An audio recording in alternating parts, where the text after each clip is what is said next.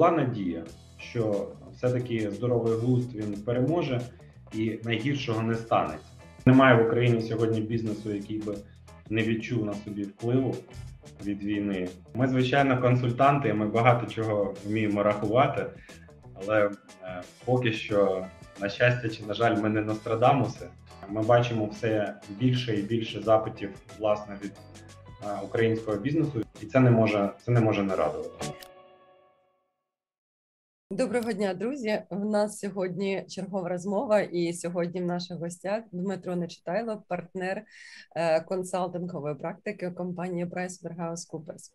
Дмитро, от знаєте, це таке вже е, достатньо типове запитання в наших е, рубриках. Як ви зустріли 24 лютого? Тобто, де вас війна застала, і взагалі куди занесла? Чи залишились в Україні, чи поїхали десь? Е, доброго дня, е, Анна. Доброго дня, е, глядачі, слухачі. Дякую за це запитання.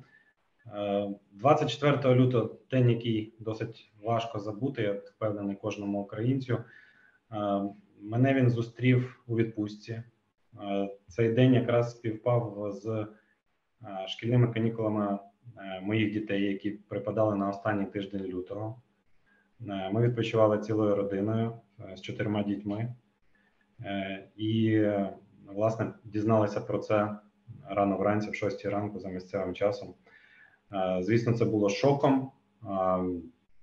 Е, звісно, ніхто не вірив до останнього, що це може взагалі статися, і статися в таких власне масштабах, як воно сталося. Ще напередодні ми безтурботливо каталися на лижах. Вже вранці було абсолютно не до лиж, звісно. Хоча у нас попереду залишалося ще кілька днів. У нас е, зворотній квиток до Києва був на 26 лютого, але вже 24-го, там перед обідом, ми поїхали, поздавали ті всі лижне обладнання в прокатну фірму, і настрою вже звичайно не було ні кататися, нічого. Це все було як, як я думаю, як кожен українець цілий день на телефоні цілий день в новинах, цілий день на зв'язку з родичами в Україні, з друзями, з близькими. Ось, власне, так е, так ми цей, цей день е, і зустріли. Так ми зустріли цей перший шок. Ну, а ви кажете, що ви не очікували. Взагалі, ну були були якісь взагалі сподівання, хоча б ну мінімальні на на те, що такі сценарії розвитку подій е, реальні, чи взагалі таких навіть е, розрахунків е, на таку ситуацію не було? Ви ж консультант, ви ж цілу практику очолюєте. Вже ж були, а вже ж Анна були, і звичайно, ми, як PwC в Україні. Е, готувалися до негативних сценаріїв за певний досить довгий час. До 24 лютого в нас були, е, скажімо так, поставлені на потік наші регулярні bcp зустрічі, bcp дзвінки. Е, ми готувалися, ми готували там необхідні зміни, необхідні шатдауни до наших it систем Ми розглядали різні можливості евакуації співробітників спілкувалися з транспортними компаніями.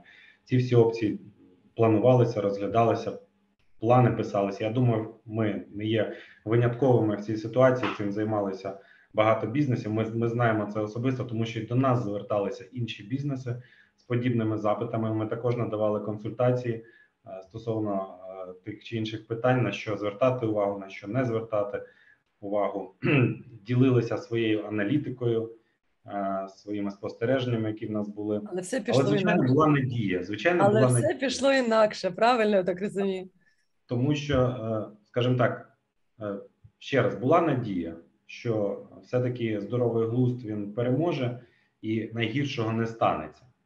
Ось ну я не буду унікальним в своїх твердженнях, е, в своїх формулюваннях, тому що, як кажуть, і багато хто в уряді, багато хто в політиці, що так готувалися, але готувалися не до такого. Е, всі очікували, що можливо це будуть якісь там е, обмежені локальні конфлікти, які траплялися вже протягом останніх восьми років на сході України. Так е, можливо, готувалися більше до таких сценаріїв ніж до повномасштабних.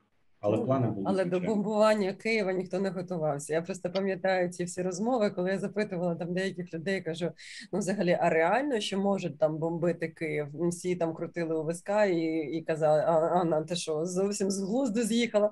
Такого не може бути, і все таке решта. Але насправді виявилося так. І мені просто цікаво, цікаво в практичному сенсі. От ви писали різні сценарії, різні плани.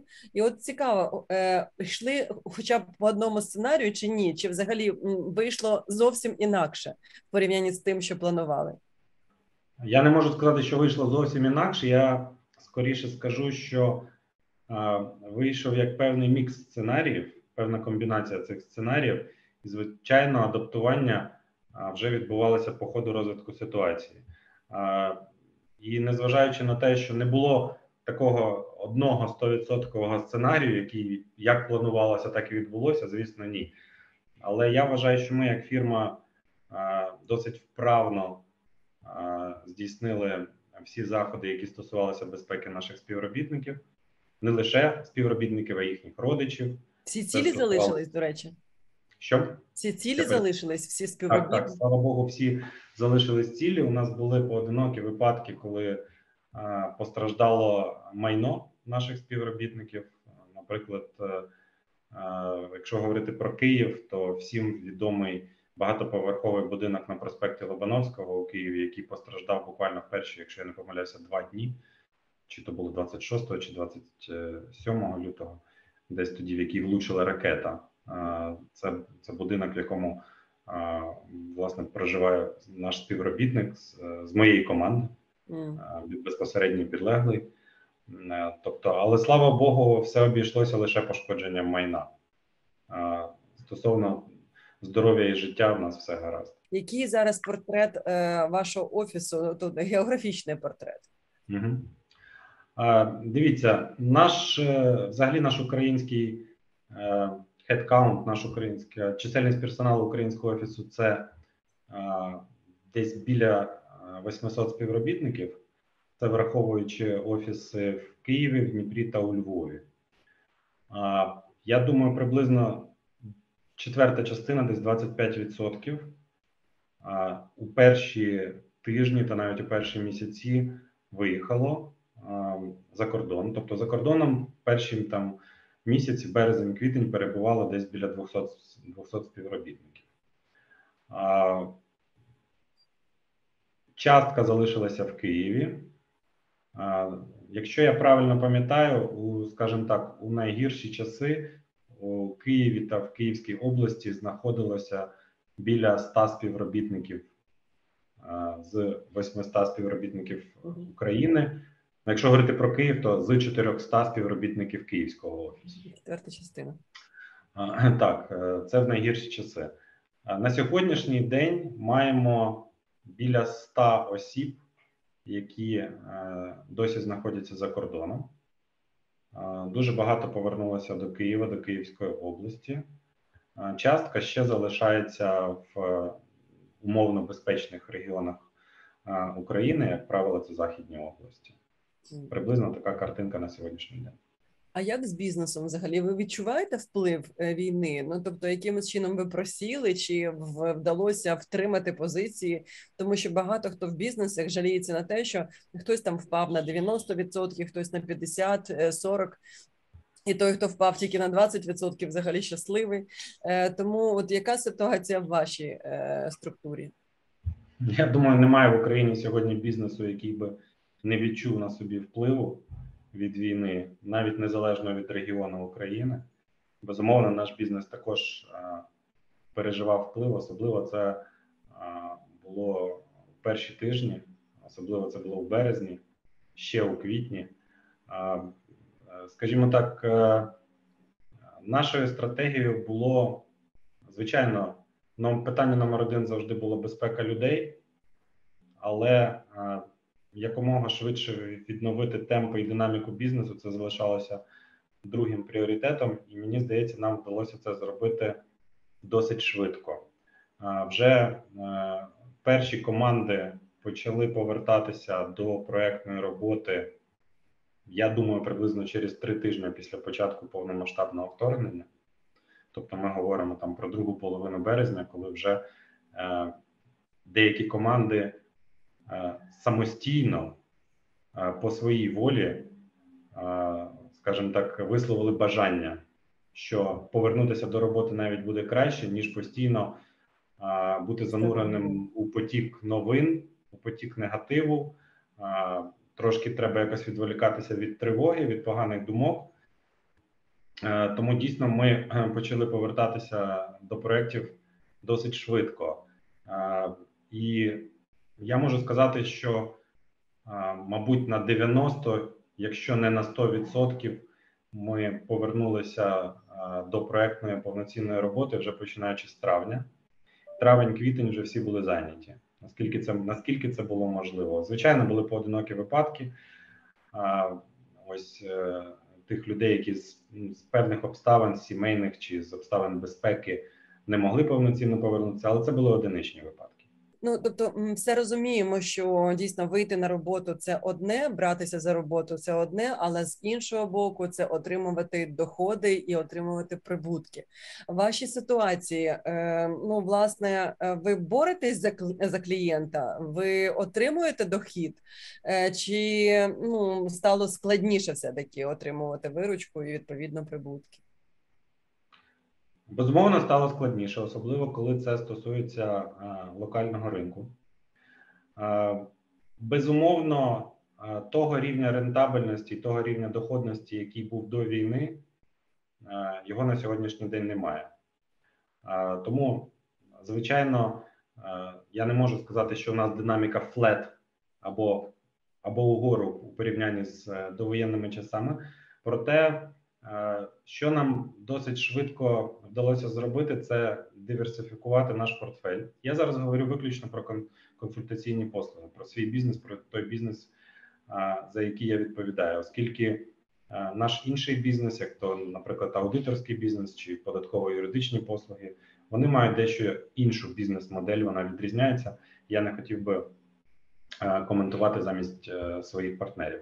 Тобто, в консультаційному бізнесі відбулася певна е, диверсифікація портфелю, е, коли досить швидко нам вдалося перефокусувати певні напрямки е, нашої роботи, наші певні команди, цілі групи людей на проекти за кордоном. Е, в тому числі віддалено. Тобто, ті люди, які залишалися в Україні, вони отримали змогу працювати віддалено на закордонних проектах. Ті люди, які а, переїхали до інших країн, вони також працювали не обов'язково в своїх країнах.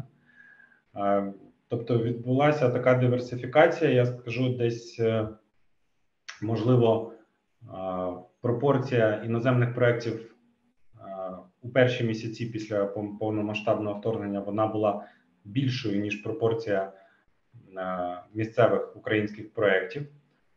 Починаючи десь е, з середини травня, з другої половини травня, так е, у нас е, е, почала спостерігатися позитивна динаміка щодо приросту е, локального портфелю.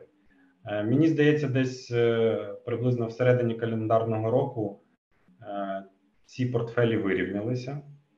І що мені дуже приємно з обережністю спостерігати, те, що динаміка приросту локального портфелю вона залишається позитивною. Тобто, щомісяця, навіть щотижня, е, ми бачимо все більше і більше запитів власне від е, українського бізнесу, від того бізнесу, який функціонує е, на території України.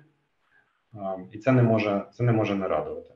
Ну а до вас звертаються переважно великі компанії, вірно? Ну тобто, це не середній бізнес, ну і відповідно не малий. Е, Чи у вас такий мікс є середніх і великих компаній? Оце знаєте, це такий perception. Він трошки старомодний. Я би сказав, що ми, як е, фірма Великої четвірки, працюємо виключно з великим бізнесом. Ви дорогі? Ви дорогі ж чи ні? дивлячись, що вважати дорогим. Але якщо я вам відповім так, що в нашому портфелі є досить суттєва доля середнього та навіть подекуди малого бізнесу, то мабуть можна зробити висновки, що не такі вже й дорогі, щоб український середній бізнес не міг цього дозволити. ми працюємо не лише з великим бізнесом. А що запитують? От е, які топ е, запитів останнім часом від локального бізнесу і від глобального бізнесу? Е, я скажу так: е, по-перше, почну навіть е, не лише з бізнесу, почну власне з самих нас. Нам досить швидко вдалося адапту, адаптувати свій продуктовий портфель, так званий сервіс оферінг, до поточних викликів бізнесу. Так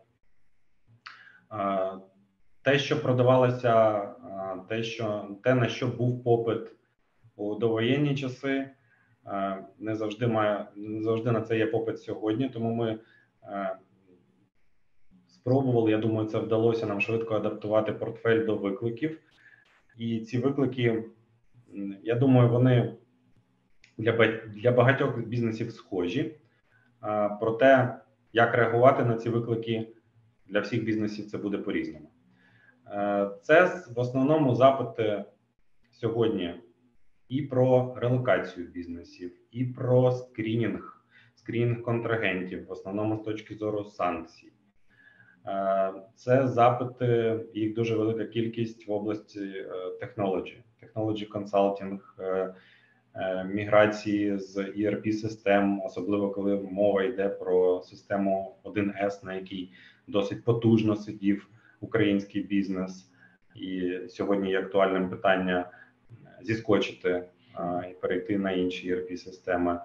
Е, це запити, які стосуються цифрової безпеки, кібербезпеки. Так, це запити по аналітиці даних. Е, е, ще слід зауважити на таймінг проєктів. Якщо бізнес мав розкіш у довоєнні часи Е, досить довго підходити е, до тих чи інших трансформацій, так е, залучати консультанта разом з консультантом іти в таку довгу подорож, аналізуючи абсолютно кожен клаптик своїх процесів, своїх функцій, своїх технологій. То на сьогодні таймінг проєктів він значно скоротився. Чому тому, що постійно міняється зовнішнє середовище адаптації і трансформації вони повинні відбуватися із швидкістю, яка там в десятки разів більше ніж наша звична е, швидкість, довоєнна швидкість. Так е, тому це звісно вплинуло і на на довжину наших проєктів. Проекти стали більш короткими, проекти стали е, більш практичними, такими більш ad-hoc. Те, що треба вже вирішити тут і сьогодні, тут і зараз, так ось ну про запит, про запит я вже згадав. Ну а от просто ми з вашими колегами проводимо зараз серію семінарів з приводу е, податкового резидентства для вимушених переселенців, е, і ми розуміємо, що от скоро ці е, півроку, які минають, да, от буквально в кінці серпня або на початку вересня для когось там в різні часи, хто виїхав за кордон. Але за оці півроку, якщо ми нічого не змінимо, тобто люди, які вимушено переселились переключаються або мають переключитися на податкове резидентство тих країн, де вони е, живуть. Ну, власне, вам здається, на глобальному рівні взагалі реально вирішити це питання, щоб українці залишились з українським фіскальним резидентством, навіть якщо вони виїхали вимушено за кордон? Чи це взагалі з області фантастики? Я не думаю, що це з області фантастики. Я не буду тут, знаєте, Анна, коментувати дуже Е, контентно, дуже глибинно, оскільки там на на жаль або на щастя я не є податковим партнером. Хоча мені ця проблематика, звісно, е, дуже близька і дуже відома. Але мені здається, що все залежатиме е, насамперед від політичної волі. І ця політична воля повинна бути не одностороннім рухом, а двостороннім рухом. Обидва напрямки. Це повинні бути імпульс та зусилля, звичайно, з українського боку, з боку українського уряду. Але зустрічний рух повинен бути і з іншого боку, з боку інших країн. Універсального рішення, мені здається, не варто очікувати, оскільки кожна країна має своє унікальне податкове законодавство, навіть якщо ми говоримо про ЄС в цілому, так чи інакше податкові норми у всіх будуть різними. Тому я би не я би точно не очікував універсального рішення з того боку. Але я би очікував, що з часом, якщо ситуація буде, буде тривати такою, при якій українці залишаються за кордоном, то все більше і більше країн будуть готові йти на, на дискусії, будуть готові розглядати компромісні рішення. І, на мій погляд, основним стимулом, основним драйвером таких переговорів повинна бути не фіскальна складова, не економічна складова, а морально-етична складова. І що я тут маю на увазі? Я маю на увазі, що українець, який вимушено, я підкреслюю, вимушено опинився за кордоном, не за свої, не по своїй волі, і продовжує отримувати дохід з України, чисто з морально-етичної точки зору, має хотіти, як правило, хоче продовжувати сплачувати податок власне в український бюджет, щоб підтримувати Україну, українську економіку та українську армію. Я з вами погоджуюсь. Це просто це не просто фактично патріотично і потрібно зробити. Мені здається, саме українська влада на це робить наголос, і приємно, що власне і в парламенті, і в уряді є єднання з цього приводу, і є сподівання, що це питання на політичному рівні буде згодом е, і найближчим часом вирішено. А взагалі, якщо казати про інвесторів, іноземних інвесторів, вам е, заходять запити стосовно можливостей інвестування в Україну? Чи зараз поки що це на паузі? Е, я думаю, що ці запити зараз якщо вони і заходять, так вони в деякій мірі заходять. Вони трошки змінили свій відтінок. Якщо вони е, раніше заходили е, виключно у комерційній площині, то зараз вони більше заходять під під парасолькою е, потенційної програми відновлення України. Тобто, як окремих таких заход, запитів їх небагато, але якщо розглядати програму відновлення України, то вже досить е, значна кількість потенційних інвесторів знаходиться в діалозі з потенційними донорами, які е, ми сподіваємось будуть брати участь в програмі відновлення. Тобто інвестори спілкуються і через донорів, і напряму, але вони є. Але як я вже сказав, під егідою відновлення України. Небагато. Але взагалі, от ну це таке провокаційне питання з приводу тривалості війни. Ви ж консультанти, ви взагалі розраховували якось, коли може війна закінчитися? І, власне, наскільки е, вирогідною є перемога нашої держави? Чи це взагалі не не розраховується і не обраховується, і не обговорюється взагалі? Знаєте, ми, ми звичайно, консультанти, ми багато чого вміємо рахувати, але. Поки що, на щастя, чи на жаль, ми не Нострадамуси.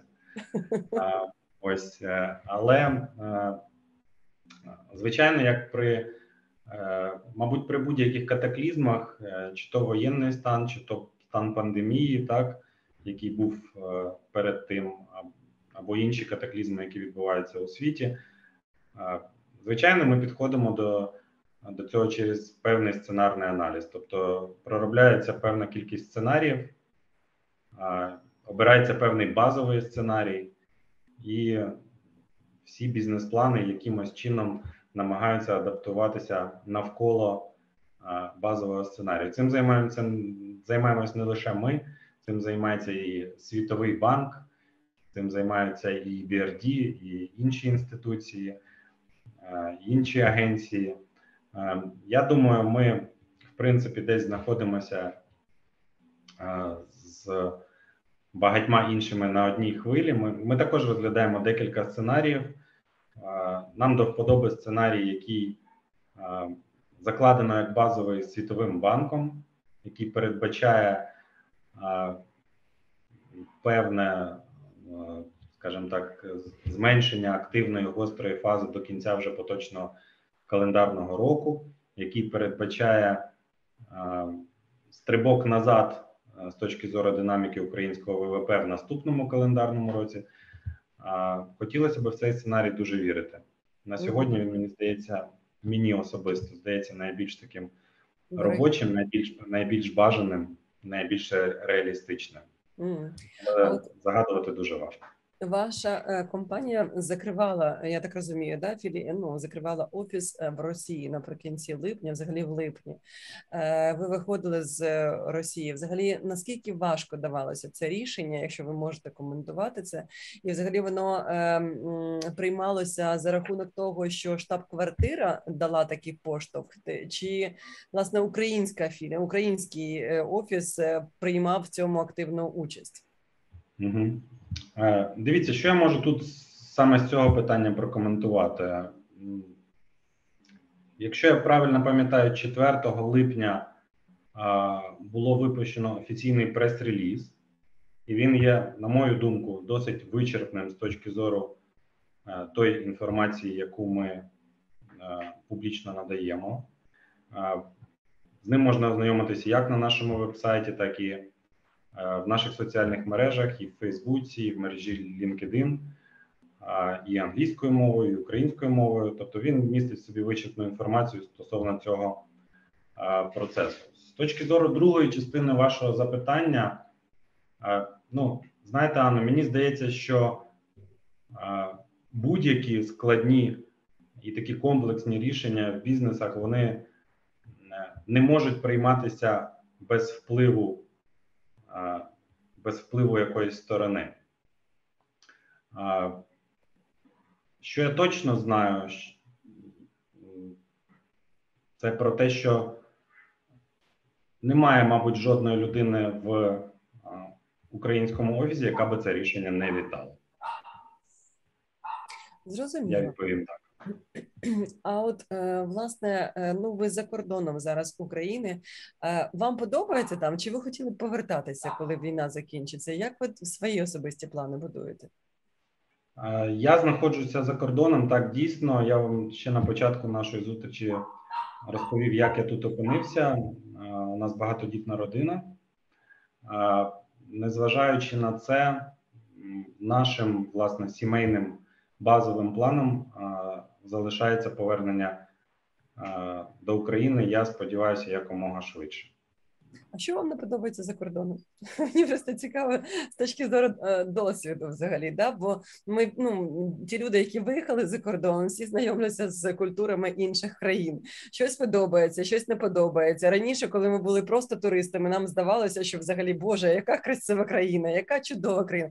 А коли ти починаєш вже там жити, ти вже просто розумієш, що і тут це не так, і тут не так. От що не так вам там, там де ви є? Е, Так, е, ну всім всім відомий вислів не, не плутати туризм, туризм з еміграцією. Так і ось е, власне 6 місяців перебування за кордоном. Вони е, так зробили цей вислів е, точно більш зрозумілим е, в практичній площині. Так Е, ну це так, це вже це, це серії жартів. Якщо говорити е, серйозно, е, ну можна на ваше питання відповісти там емоційно можна відповісти більш структурно. Якщо відповідати на нього більш структурно, є, є дійсно конкретні речі, до яких Україні слід прагнути, щоб досягти е, певного рівня, е, досягти того, чого в Україні досі не було і досі немає. А є ті речі, де навпаки, де європейським країнам треба ще трошки побігати за Україною. Я би так сказав. Ну, якщо говорити про конкретику, то давайте скажімо так, інфраструктура, це я би назвав першим пунктом, де Україні ще досить е, довгий шлях треба пройти і досить е, так міцно попрацювати. Ну, тим паче Це після те, війни, коли інфраструктура розгал... взагалі розбита, тому я так думаю, що Тим більше, навіть навіть якщо абстрагуватися від цього фактору і уявити, що ніякої війни не було і нічого не розбомбили, все рівно є куди рости, і дуже дуже багато, дуже довго. Це я би назвав таким першим пунктом. Першим не з пріоритету, а першим, який отак спадає на думку. Так? Ну і звісно, верховенство права. Це те, що тут відчувається. Коли ти турист, ти цього не відчуваєш. Ти за тиждень, за два тижні відпочинку не відчуєш, як е, тут е, дивляться за законодавством, як виконують правила, як відстоюють свої права, як е, мають впевненість у якихось там судових рішеннях. Е, коли ти тут знаходишся тривалий час, е, коли ти відчуваєшся або на собі, або спілкуєшся з тими, хто тут живе досить довго, досить багато років, то е, ти розумієш, що в Україні теж е, досить тернистий шлях треба пройти для того, щоб верховенство права досягло того рівня, який існує в багатьох багатьох, не у всіх, але в багатьох європейських Ну, це ж не просто так. Але- Наші інвестори взагалі ставлять і судову гілку влади, і боротьбу з корупцією на друге, на третє місце після війни, як бар'єри, з якими стикаються Абсолютно. І, і так було і до війни, і буде після війни. Так. А, але давайте подивимося на ситуацію е, з іншого боку, де європейцям треба трошки за нами побігати. А, ну, мені здається, все, що стосує, стосується сервісних індустрій. Україна з точки зору сервісу а, зробила дуже великий крок вперед. Це стосується і фінансових сервісів, це стосується б'юті індустрії, це стосується е, інтернет-сервісів, е, це стосується сервісів готельно-ресторанного бізнесу. Можна продовжувати цей перелік, але ми, українці, ми трошки розбещені гарним сервісом, і це непогано. Це це, це є добре. Е, Це те, про що ми тут в Європі розповідаємо. Ми їм розказуємо, як в нас, до чого їм треба прагнути. Можливо, ми так потрошку достукаємося, і вони теж будуть ці речі е, поступово в себе покращувати. Ще одно, ще одним таким моментом я би назвав все, що стосується діджиталізації. Нам здавалося, що це треба приймати як даність, коли ти опиняєшся тут і розумієш, як наскільки все набагато більш автоматизовано, все, все в онлайн, все в смартфоні. Тебе було в Україні, і цього ти не можеш отримати тут. Ні, тут, звичайно, не, не 19 сторіччя і не 20, тут е, теж е, Але не так. в багатьох напрямках непогано, але не так, як в нас. Зовсім не так, як в нас. Не так, як ми звикли, це точно. Ну, Це правда. Бачите, я думаю, що вони також розуміють, що вони мають до чого прагнути, і Україна в цьому сенсі має бути таким трендсетером. Ну і власне для того, щоб завершити на- нашу дискусію, я хотіла запитати вас про ну, такі ключові поради для бізнесу. От як би ви сказали, е, ну щоб які поради ви дали е, бізнесу для того, щоб взагалі пристосуватися до поточної ситуації краще, для того, щоб вийти з неї переможцями, власне, да, щоб вийти з неї сильнішими. На що треба зробити наголос в бізнес? Угу. А, Анно, дивіться, як е, я думаю, я вже частково казав сьогодні, що ми постійно моніторимо, які є виклики для українського бізнесу. Ми постійно напрацьовуємо інструменти для реагування на ці виклики. Проте, як я вже казав, загального рецепту для всіх бізнесів його просто не існує, тому що Специфіка є не просто у кожної індустрії, вона є в кожної компанії. Ми можемо, і ми це робимо постійно. Ми надаємо е, відповіді на окремі запити бізнесів, з якими вони до нас звертаються. Але якщо ну, взагалі давати е, таку досить високорівневу загальну пораду, звичайно, е, слід моніторити постійно, щоденно, щогодинно все, що відбувається зараз е, на законодавчому рівні. Зміни просто відбуваються з шаленою швидкістю. Е, На них треба реагувати, їх треба усвідомлювати, їх треба використовувати на користь для себе. Е, Не сприймати те, що робить держава, як нову проблему, через яку прийдеться там якось переступати, а навпаки, держава насправді сьогодні робить дуже багато, щоб бізнесу допомогти. Не кожен бізнес встигає за цим е, слідкувати вчасно, не кожен бізнес оновлює свою інформаційну картинку і, і розуміє, е, які вигоди е, лежать в тій чи іншій законодавчій державній ініціативі. Насправді вони там є. Слід до них просто більш уважно придивлятись, якщо потрібно консультуватися з вами, з нами, з іншими консультантами. Це роблять це, це роблять дуже багато багато компаній. Супер. Це це така одна загальна порада. Ще мабуть, е, мабуть, цього і почати треба було. Це, це люди. Люди в будь-якому бізнесу були, є і будуть нашим основним активом. У воєнні часи ця проблема має проблему people management, проблему пошуку персоналу, проблему утримання персоналу. Вона е, набуває нових викликів, нових відтінків.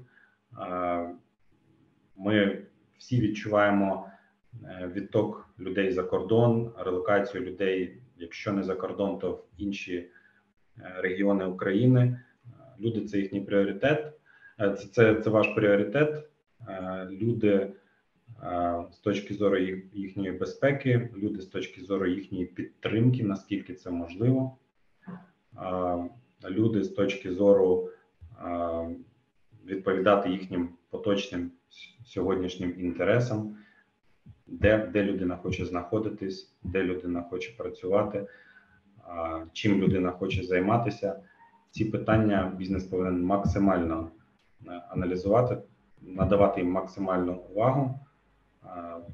Ну, зараз е, немає тих часів, коли сьогодні людину відпустив, завтра знайшов нову, і в тебе в бізнесі все йде гладко. Так не працює.